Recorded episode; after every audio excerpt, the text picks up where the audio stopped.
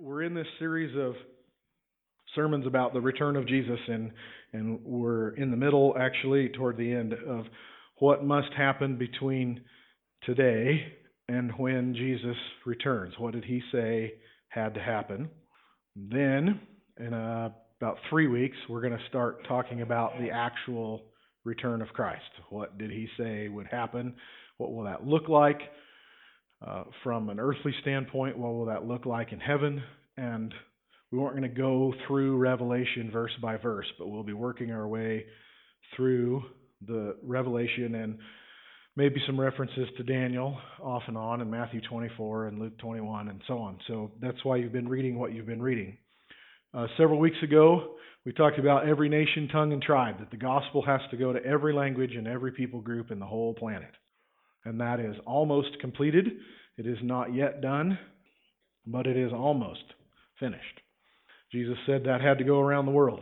And then related to that is the harvest that we talked about last week. That uh, there's going to be a last worldwide wave of salvation and revival around the world. And then Paul and Peter and Jude all talk about what is usually called the great apostasy, or that's just a fancy word for a big lie. Um, there will be a great lie take hold in the church that Paul calls the great falling away. There are numerous references to the bride making herself ready. The bride has to be pure and spotless, worthy to marry the Lamb. We're going to talk about those two today. There will be an antichrist government that will be established in the world to oppose Jesus and his people. We're going to talk about that in a couple weeks. And Israel must come to their Messiah. The Jewish people are going to catch on that since the rest of the world is following their Messiah, maybe they should too. and Israel is going to join in to Christ in the church. And Paul says in Galatians, we will be one perfect man. That's the end of all things, is when Israel finally comes to their Messiah. We will I'll talk to you about that later. Um, in a couple weeks, we'll get onto this Antichrist and beast and 666 stuff, and I promise you I will not get all weird and uh, spooky and scary on you. Okay, it is very serious and it is very real, but it is not Hollywood and it isn't left behind. Um, yeah, we'll get into that later. Okay, but today we're going to talk about this great falling away or this lie that will take root in the church and the purification of the bride or the or the church. So, Ephesians 5 says this Wives, submit to your own husbands as to the Lord, for the husband is head of the wife, as also Christ is head of the church. He is the Savior of the body. Therefore, let as just as the church is subject to Christ, so let the wives be to their own husbands in everything. Husbands, love your wives, just as Christ also loved the church and gave himself for her, that he might sanctify and cleanse her with the washing of water by the word, that he might present her to himself a glorious church not having spot or wrinkle or any such thing, but that she should be holy and without blemish. This is a great mystery, but I speak concerning Christ and the church. So Paul admits that this is this is very deep mystery, but there's a metaphor in marriage of Jesus and us. And we're we're called the bride of Christ in Revelation a couple different times. Let us rejoice and be glad and give us give him honor to him, for the time has come for the wedding feast of the Lamb, and his bride has prepared herself. She has been given the finest of pure white linen to wear, for the fine linen represents the good deeds of God's holy people. And then again in Revelation 21, one of the angels, one of the seven angels talked with me, saying, Come, I will show you the bride, the Lamb's wife. So Ephesians and Revelation, and uh, all through the Old Testament, Israel is God's wife. Um, the church us collectively are called the bride of Christ in Scripture. I am not the bride of Christ. Ted is not the bride of Christ. No gender confusion here. But collectively, as a whole, even the individual women of the church, they're not. You are not the bride of Christ. Together, all of us, the church, is the wife of the Lamb or the bride of the Christ, uh, bride of Christ. In Ephesians, Paul says, "Wives, your role corresponds to the church, and husbands, your role corresponds to Jesus." And we love each other like we together love Jesus and vice versa. So I just want you to notice here that there's this, you've heard me use this language quite a bit, but here's the scriptures for it. And what Paul says Jesus is doing to us right now is washing us clean to present us to himself a glorious church without spot or wrinkle or blemish, just as he is the perfect Lamb of God without any spot or blemish. We will be as his bride, we will be completely clean, white as snow, washed of all guilt, with no flaws whatsoever, by his word and his blood. Amen? Amen. So, there's this picture in Scripture that we are the bride of Christ. And one of the main, most important things that must happen before Jesus returns is the preparation of the bride, us, the church. We have to be washed, completely pure and spotless. We must make ourselves worthy to live and to rule with Him. If He is the perfect, spotless Lamb of God, we have to be the perfect, spotless bride. And we don't do that out of our own goodness, we do it by Peter says the sanctification of the Spirit. All right? But we have to be prepared. That's happening in some measure, but we got a long ways to go. Right? Just as Jesus is called the last Adam, the church is the last Eve. Jesus is the last Adam. The Bible says that the first Adam brought sin and death into the world, but that the last Adam, Jesus, brought life and salvation. The first Eve, in a perfect environment, with nothing to gain, chose Satan. The last Eve, in a hellish environment, with everything to lose, will choose Jesus. Hello? You've heard me say it this way. Rick Joyner says that Satan has a boast against God that God has never been able to answer. Satan can say, When you made it perfect for her, she chose me. But by the time this thing is over, God will be able to answer Satan's boast that when you made it hell for them, they chose me.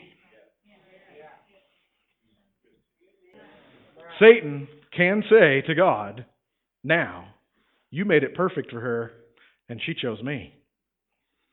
But by the end of this, God will be able to tell Satan, You threw everything you had at her and you made it hell on earth. And she had no reason to trust me, but she did. So, this preparation of the bride is happening, but the church is far from free of hypocrisy and compromise. We have some ways to go. The stains of sin have to be completely washed off. The blemishes are not acceptable. The spots have to be removed. Ephesians 5 says Jesus is washing us. In 1 Timothy and 2 Peter, we're told ourselves to wash ourselves and make sure that we are removing sin as compared to a stain or a spot or a blemish. That we're removing sin. The spots in the church have to come off before Jesus comes for his bride. He's not coming for a halfway cleansed girl. He's coming for a spotlessly white as snow, perfect lady. In Jude, Jude writes about this right before the return of Christ. He says, Some ungodly people have wormed their way into your churches, saying that God's marvelous grace allows us to live immoral lives. The condemnation of such people was recorded long ago, for they have denied our only Master and Lord, Jesus Christ. I want to remind you that the Lord first rescued the Israelites from Egypt, but later he destroyed those who did not remain faithful. And don't forget Sodom and Gomorrah and their neighboring towns, which were filled with immorality and every kind of sexual perversion. Those cities were destroyed by fire and serve as a warning of the eternal fire of God's judgment. But these people scoff at things they do not understand. Like unthinking animals, they do whatever they feel like doing, and so they bring about their own destruction. What sorrow awaits them! They perish in their rebellion. These people are spots at your love feast, eating with you without fear. They care only for themselves. They are like clouds without rain. They are like trees in autumn. These are people in the church, Jude is talking about, who claim to be Christians. They are like trees in autumn that are doubly dead, for they bear no fruit and have been pulled out by the roots. They are like wild waves of the sea, churning up the foam of their own shameful deeds. They are like wandering stars, doomed forever to blackest darkness. Enoch prophesied about these people. He said, The Lord is coming with countless thousands of his holy ones to execute judgment on them. He will convict every person of all the ungodly things they have done, and for all the insults that ungodly sinners have spoken against him. So, Jude, speaking of the church that isn't yet clean, he says, at the beginning of his letter, he says, I really wanted to write you some happy, joyful stuff about the salvation of Jesus. But he, he says, I, I can't not tell you, warn you about this hypocrisy and intentional sin and false teaching that's going on in the church. And then he right, describes his entire book, then, is a description of these counterfeit Christians who say they have the grace of God, but they live worldly lives. So Ephesians 5 says that Jesus is going to wash every spot from his bride and make us pure and holy. We use the phrase white as snow. Jude, verse 14, says the spots are people. They are spots at your love feast. Jude 14 says the spots are people, fake Christians, counterfeit believers who claim the grace of God, but they live in hypocrisy and unrepentant sin. Christians who deny that God will judge them for what they're hiding, or excusing, or explaining away. So, the purification of the bride is the removal of counterfeits and hypocrites from the church. Jesus will begin to remove the spots and stains from his bride in the same way that he pulls up the weeds out of the wheat field that we talked about last Sunday. That at the same time that the bride is maturing and becoming the greatest glory and power and miracles and salvation and unity in the church, as the bride is purified and begins to put on her wedding dress, as she gets more pure and white and glorious, the spots will show up very glaringly. Just like as the wheat matures, the weeds show up in the parable that we talked about last week. Jesus said to me on November 30th, I already told you this. Jesus said to me on November 30th, I am coming to divide like never before.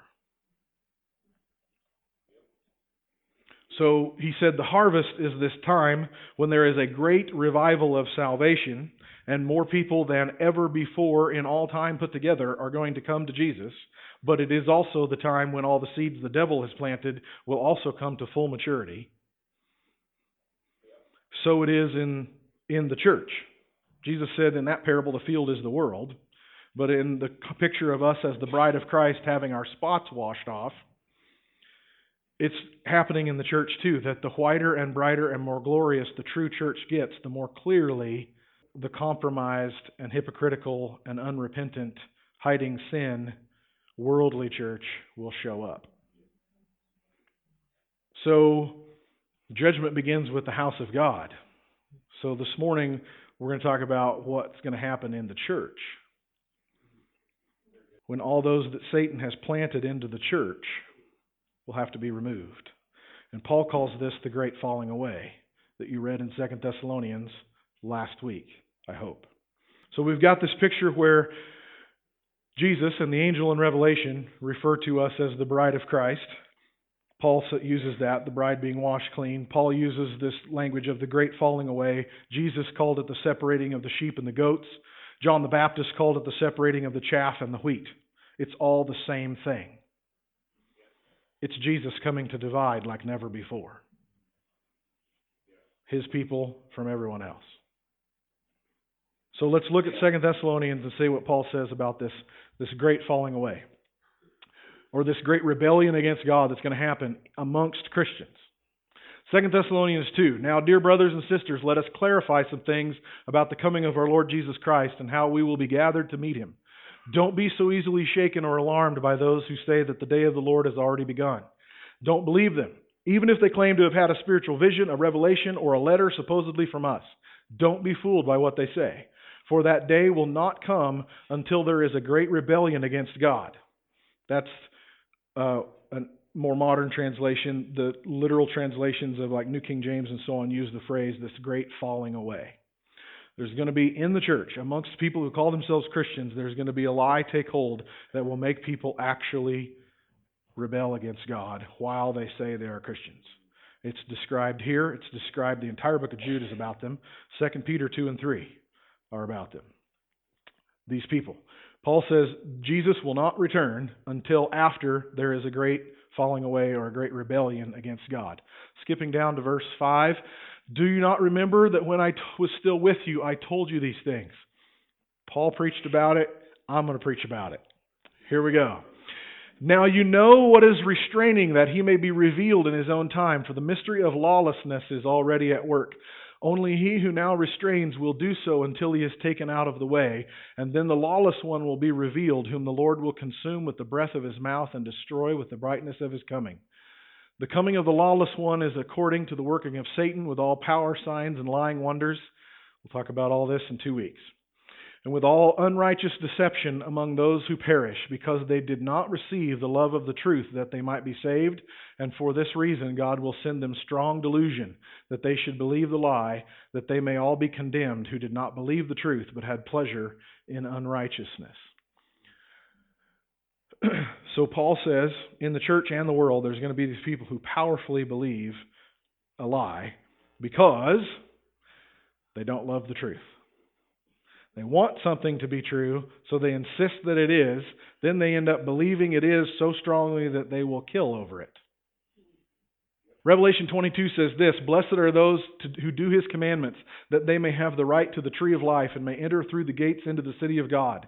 But outside are dogs and sorcerers and the sexually immoral and murderers and idolaters and whoever loves and practices a lie. So I know some of you are already getting scared. what if that's me and I don't know it? Hey, right here, whoever loves and practices a lie. These people, Paul says, they refuse to love the truth. The angel here in Revelation says they loved the lie. They wanted it to be true. I'll tell you what the lies are in just a minute. But these, these are not people who were accidentally deceived. These are people who refused the truth on purpose. Even calling themselves Christians, they refused the truth. They loved the lie. Jesus spoke about these people in Matthew 24. Jesus said, answered and said to them, Pay close attention that no one deceives you, for many will come in my name, saying, I am the Christ, and will deceive many. I don't think this is Jim Jones and Charles Manson kind of cult leaders. Jesus said, They will come in my name, saying that I am the Christ, but they will deceive you. These are Christian teachers who write books and have podcasts and lead large churches, and they're leading people away from Jesus while saying, I'm coming in Jesus' name, and yes, he's the Christ. But the things they teach about him are so false they're not leading people to the real Jesus. Same chapter, down a few verses, Jesus says this, and this is what will happen in the church before he returns. Then they will deliver you up to tribulation and kill you, and you will be hated by all nations for my name's sake. Thank you, Jesus. That's a really encouraging word. And then many will be offended, or another translation is made to stumble. They will stumble in their walk with God and they will betray one another and will hate one another. Then many false prophets will rise up and deceive many. And because lawlessness will abound, the love of many will grow cold. And I told you a few weeks ago, this love here is agape. The agape love of God in people's hearts will grow cold. So this entire passage is not about the world, it's about us that Christians, people who claim to be followers of Jesus, when things get rough, when the world starts delivering us up to tribulation, professing believers in the church will stumble. What's that look like? It means they get scared and they don't want to die. They don't want to pay a cost for their faith. They don't want to give up their comfortable American life. And they will betray one another and hate one another. And because lawlessness in the church will abound, the love of many will grow cold. So, this deception that Jesus and Paul and Peter and Jude all write about is a deception of lawlessness. You notice how many times Peter, I mean, see, Paul and Jesus use that word. Peter uses it. Um, Jude didn't use that word, but he describes them in very negative sense. There's this deception of lawlessness that kills God's love in people's hearts who claim to be Christians, but they don't have God's love. They don't have a love for the truth, and they will end up fighting the bride and Jesus. Notice that in all of the passages I've had you read so far, from uh, that describe the return of Jesus and the times right beforehand, and in all of Revelation, never ever once, never at Jesus' second return does he address legalism or self righteousness. He addressed that the first time. The second time, he exclusively is coming to kill the lawless those who refuse any authority or rules, and I will do whatever I damn well please. And I mean that literally. Legalism and self righteousness is not a problem at the end of the age because you will be a true follower of Jesus or you will be completely opposed to him. The spirit of religion will, will die. there will be no mediocre, cool middle ground. So, self righteousness and legalism are not a problem. Lawlessness in the church, a refusal of any rules. I will do whatever I want. I don't need to be told. I don't need to be taught. I don't need to have any authorities in my life. I will do what I believe and want to do. Both in the world and the church, lawlessness is the problem that is continually described by Jesus, Peter, Paul, Jude. That's the deception that will come into the church right before he returns as the spots are made manifest as the real bride gets cleaner and purer and whiter and more fervent and more exclusive and more covenanted and ready for her groom. Those that refuse to do that will draw away and get agitated and show up by what they say, what they do, what they believe. So, what's going to happen to the spot? What's going to happen to these people in this falling away? Jude makes it very plain God will kill them.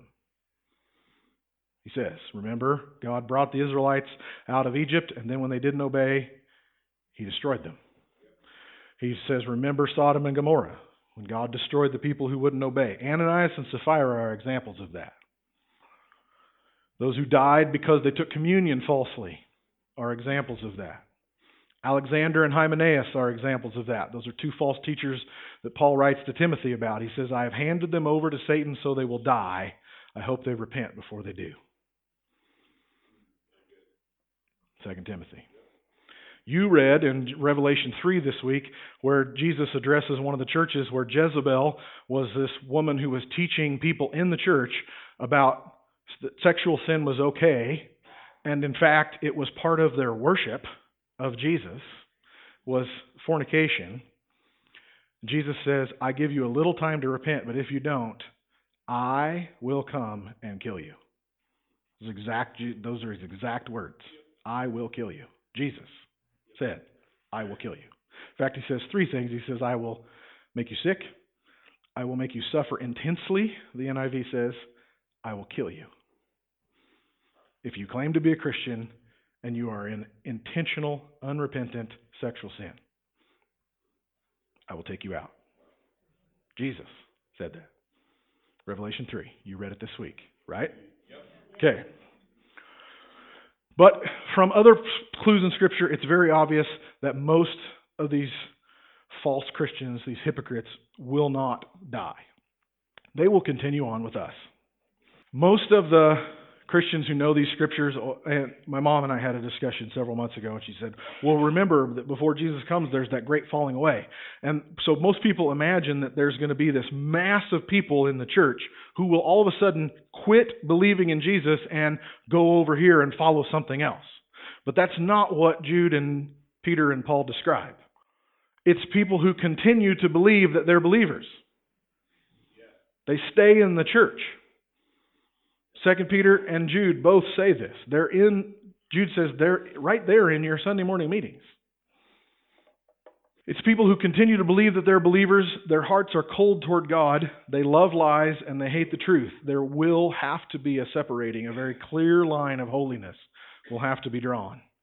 And these people will claim that they are Christians and they will accuse the rest of us of not accepting them. Rick Joyner, in his Final Quest book, if you've read that one, you know the vision that is the first half of the book. It is a battle, and it's not Christians versus the world. It's true believers versus people who say they're Christians, but they're being steered and driven by demons. How many of you read Final Quest? If you haven't, I highly recommend it. Other than the Bible and John Bevere's Undercover book, that one has probably shaped how I think and what I believe and what I'm looking for more than more than any other it's a very powerful prophecy. The falling away is not a leaving of Christianity in name, it is a terrible deception within the people who claim to believe in Jesus. People consider themselves believers, even having some measure of miraculous power, but they don't know Jesus.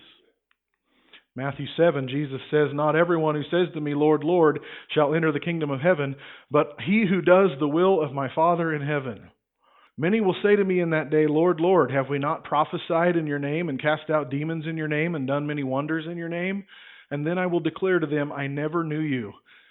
Depart from me, you who practice lawlessness. There it is again. So the one group is the lawless group, the other group is the group Jesus says does the will of my Father in heaven, who accepts the laws of God on our behavior, our actions, our thoughts, our beliefs. Remember that no one was more aware and eager and ready and watching for the coming of the Messiah than the Pharisees. Nobody wanted the Messiah to come more than the Pharisees. They knew the prophecies, they'd studied them, they thought they had it all figured out, and then when God's Messiah didn't match who and what they thought was coming, they hated him and they killed him. The same exact crowd who welcomed him in with palm branches and Hosanna, Hosanna to the King, a week later is shouting, Crucify him, crucify him, when he didn't do what they wanted him to do. It is the same people who are at the triumphal entry, worshiping him and praising him, and crying, Crucify him, his blood be on us and on our children. Because when they came into Jerusalem, they were expecting a certain kind of Messiah, their definition of what the Christ would be, and he didn't match it, so they killed him. It will happen again. I said it will happen again that many people who are watching for his return, just like the Pharisees were watching for his first coming, the people who are watching, thinking they're Christians, believing that they're followers of Jesus, when he comes and he doesn't match their imaginations and their unbiblical beliefs, they will hate him. And they will oppose him. They will actually resist him and hate him. And these are people who call themselves Christians. So, what do the, what does this lie look like?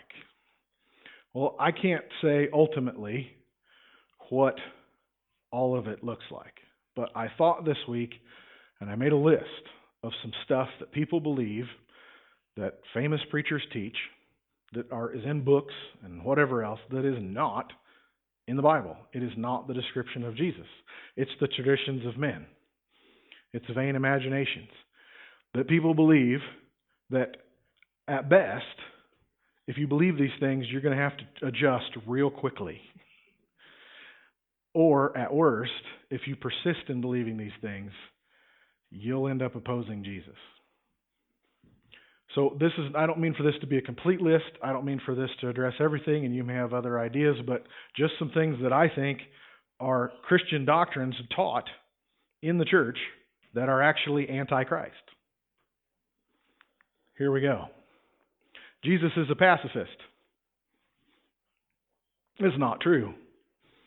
The first thing he will do when he comes back is lead a war and kill his enemies. Jesus accepts sinners in their sin. That is not true. He will accept anyone who repents, but he does not accept anyone in their sin. No one continues in sin in the kingdom of heaven. Anyone is acceptable if you will repent. Jesus welcomes everyone as they are, he doesn't judge anyone.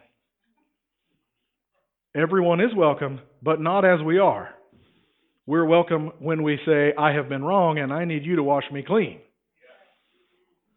Hello? So, in the name of love and preaching the gospel, it gets tweaked and perverted, and the difference is tiny, but it's huge. That our expectations of Jesus is that he'll just welcome everybody. Anybody that wants to say his name is welcome. He says, You say my name, I don't know you because you're lawless. If you think that his goals are social justice or free government or community improvement, you're going to have a mind tweaking.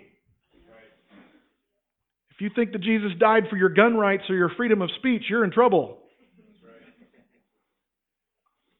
If you think he died to eliminate world poverty or stop all war, you're in trouble. He is about his kingdom. And we are on his side or not.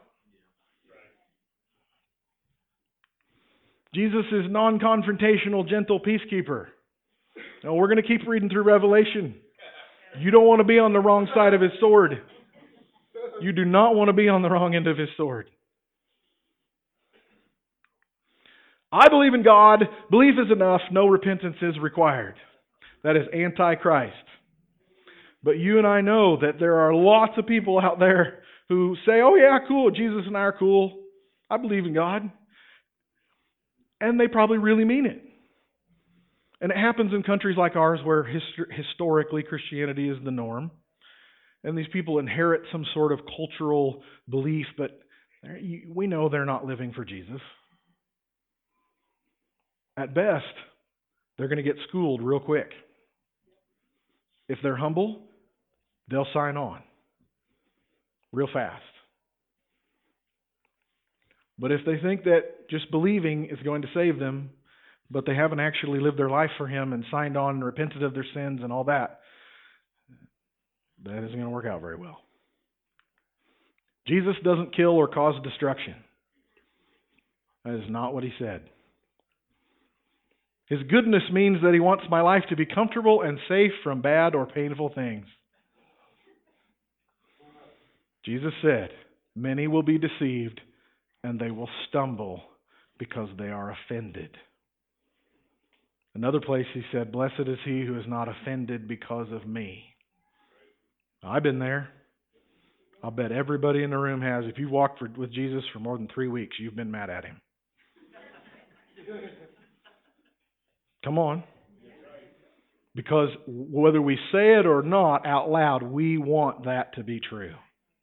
So bad do we want that to be true. That I signed on to Jesus and He's my healer and my Savior and my protector, and I won't ever have problems. We couch it in nice religious language like blessing and prosperity of soul and all these nice things. Blessed is he who is not offended because of me. At best, when things get hard in your personal life or the world at large, we're going to have some adjustments to make and some choices to make. Am I in this for life and death, no matter what? Or am I going to be offended and run? Jesus paid the cost for me, I won't need to pay a cost for him. God is not ever angry, he's happy all the time. That one isn't going to work out very well. God has no more wrath for sin. Jesus took all that. I heard that from a famous preacher. Lots of you have heard it.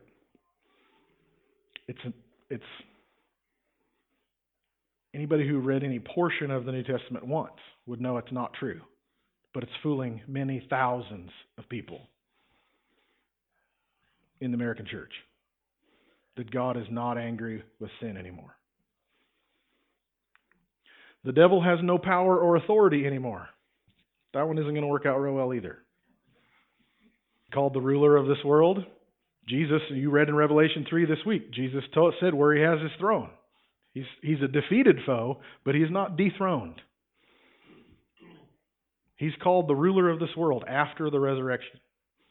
Jesus took his keys of hell and death, but he's still here and he's still the king of the world. He's not our king, but he's the king of the world. And he's still got power, and he can still accomplish, try to accomplish what he wants. If I have enough faith, I won't have to be a martyr. Jesus will protect me.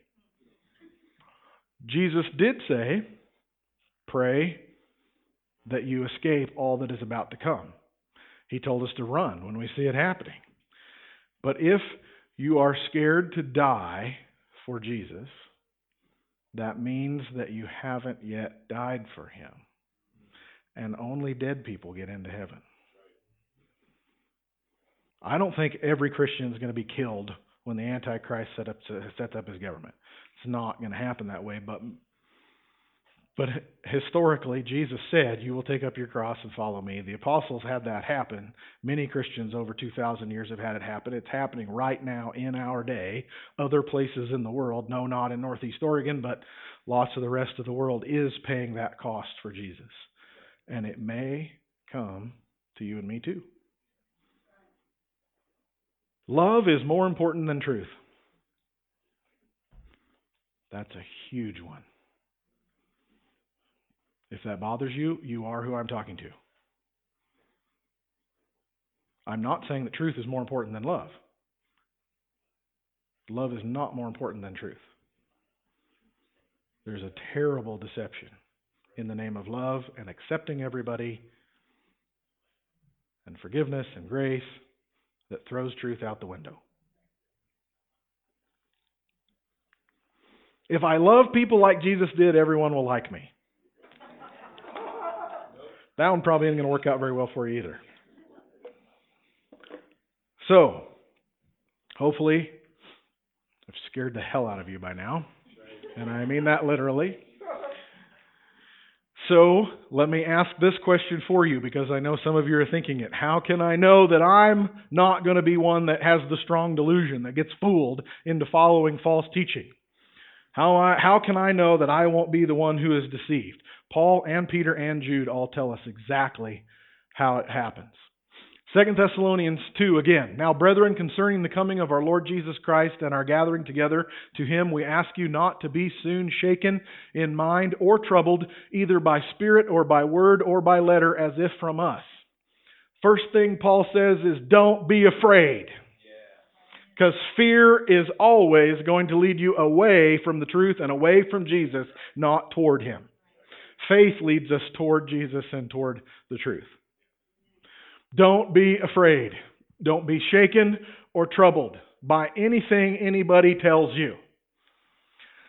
Skipping a few verses, Paul says, Do you not remember that when I was still with you, I told you these things? He says to his church, I say to you, we're talking about this ahead of time, so when it comes, it won't be a surprise. We're not talking about it so that everybody goes here terrified. Oh, bad things are on the way. Well, bad things happen every day. We just shine our light. All right? We're talking about these things because Jesus did, Paul did. They were not afraid to talk about the dark and heavy and bad stuff. Hello? Jesus talked openly, described hell more than heaven. There's a reason for that. Paul is not afraid to back, he doesn't back off on talking about these things that about the dark stuff that's going to happen. Skipping down to verse 10, he says, In all unrighteous deception among those who perish, because they did not receive the love of the truth that they might be saved. There it is. These people refused to love the truth. If you are honest and humble and open hearted, I want to know Jesus no matter what that means. I'm not going to stay away from the scary stuff, and I'm not going to insist on believing the stuff I want to be true. I'm going to know the real Jesus and I'm going to believe the full scripture no matter what it says. You will not be deceived. Skipping down to verse 13, Paul says, We are bound to give thanks to God always for you, brethren, beloved by the Lord, because God from the beginning chose you for salvation through sanctification by the Spirit and believing in the truth. Guess what? God chose you. Jesus said in John, I, you didn't choose me, I chose you, that you would go and bear fruit and fruit that lasts. We use the term, I found Jesus. No, he found us. We use the term, I accepted Jesus. No, he accepted us. Jesus picked you. I said Jesus picked you. If he picked you, you are his. And he said, I will not lose anyone that the Father puts in my hand. You are not a counterfeit sheep. You're not a fake Christian because you want to live honestly and fully and completely for Jesus. Because you heard his call in your heart and you answered, Yes, he picked you. Four, sanctification by the Spirit. It is the Spirit's work to wash our hearts clean. And it is our work to believe in the truth to which he called you by our gospel for the obtaining of the glory of our Lord Jesus Christ. Therefore, brethren, stand fast and hold the traditions which you were taught, whether by word or our epistle, which means letter. Now may our Lord Jesus Christ himself and our God and Father, who has loved us and given us everlasting consolation and good hope by grace, comfort your hearts and establish you in every good word and work. Paul has just spent a chapter and a half talking about all the bad stuff, and he says, Be at peace, be consoled. Jesus is good. He's got you in his hand. You will not fall. Hello? And how does he say, Don't you are the one who won't be deceived? How do you know you're the chosen? Follow the traditions you were taught by me. Back last year, I taught you a sermon. I, I, I preached on that we follow the apostles, not just Jesus. I've since learned that that is the most important thing I have ever told you. Because the deceptions are always a rejection of what the apostles told us. And it's always in the language of, I'm just following Jesus. Paul says, You were called to salvation by whose gospel? Mine. How do you know you won't be deceived? Do what I told you, and you won't fall away. That's Paul's words. Jude says it this way Jude is Jesus' little brother, remember. He knows Jesus very well. He says, You, beloved, remember the words which were spoken before by the apostles of our Lord Jesus Christ.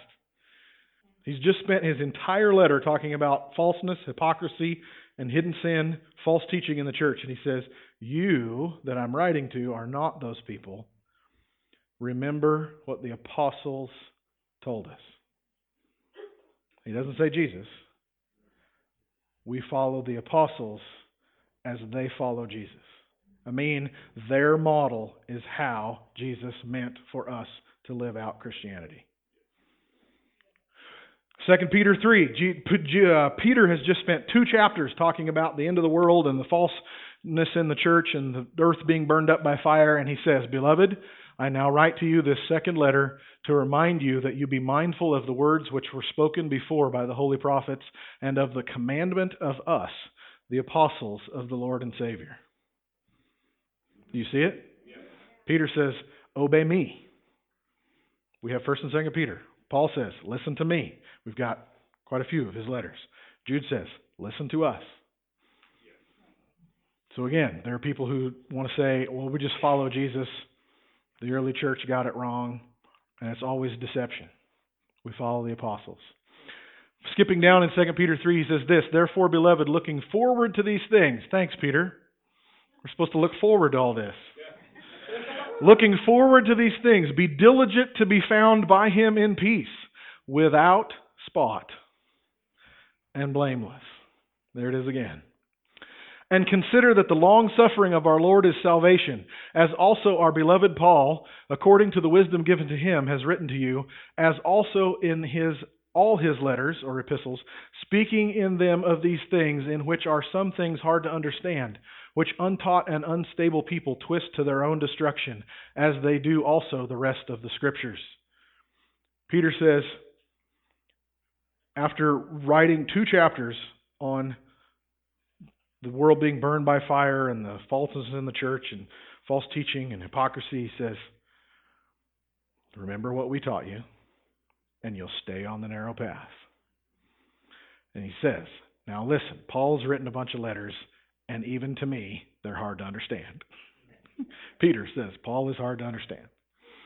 But he says, unstable and untaught people twist what Paul said to their own destruction because they want, they have an agenda. Peter says, take the whole thing, all of it together in context, all of us together in context, and you won't miss it. You, therefore, beloved, since you know this beforehand, beware lest you also fall from your own steadfastness, being led away with the error of the wicked, but grow in the grace and the knowledge of our Lord and Savior Jesus Christ. To him be the glory both now and forever. Amen. Amen. Amen. You, I trust, are the chosen. You want to know the real, full truth. The stuff that's fun and the stuff that doesn't taste so good. We will eat it all. Both John and Ezekiel, when they eat the scroll, which is the Word of God, it tasted bitter in their mouth, but it was sweet in their heart. There are truths like this one that aren't fun. This isn't a shout amen, glory, hallelujah, run around the church building kind of Sunday. But it's true. And it's absolutely necessary to talk about. And believe it or not, it is a hopeful message. It is a hopeful message. Anything about Jesus and what he will do is hopeful and full of life. It's not me being alarmist. An alarm is rude and loud on purpose. I'm not attempting to be alarmist or stir anybody up in fear or anything like that, but it's the truth and it's going to happen. It's one of the signs of his return that there will be great falseness or hypocrisy in the church. We're there. There's an embrace of all sorts of sexual sins and worldliness and compromise in lots of people's lives. If that's you, I'm calling you out today. Be washed clean. Come clean. Don't hide sin. Don't be a hypocrite. Don't be a fake Christian who's good on Sunday morning but does ungodly things in the rest of the week. Jesus wants all of you. He wants you to be the pure and spotless bride, not the spot that he has to wash off of his bride. He wants you holy and white and clean, burning with his fire of his love, not cold with lawlessness. Amen. If you need to make that decision this morning, maybe for the first time, or maybe you have been in the church for a long time, but you need to get right with God and get clean, I would love to pray with you this morning. We got other elders and prayer team people, I'm sure, that will make themselves available if if need be. So let's pray together and let me bless you. If you need to pray with me or talk with me afterwards, I would love to do that. Lord Jesus, thank you for your truth. Thank you for your warnings. Thank you for your descriptions of what to watch for and your return. Lord, we thank you for loving us as a husband loves a bride, that you are committed to us and you are washing us clean, making us spotless and pure and acceptable. Lord, I ask that if there's anyone here that needs to repent, that needs to come clean, that needs to come out of the darkness, I pray that you would bring them up right now by conviction of your Holy Spirit to get right with you, to not hide sin or live in hypocrisy or excuses or justifications for lawlessness anymore. Lord, for anyone here that doesn't know you, that needs to come to you even for the first time, Lord, we bless them. We welcome them, Lord. Bring repentance and salvation and freedom from sin this morning. We love you, Jesus. We love to be your pure and holy bride. Thank you for washing us clean with your blood, as we sang earlier. Thank you for the supreme security of knowing that you chose us and you will not lose us. We love you. We bless you. In Jesus' name, amen.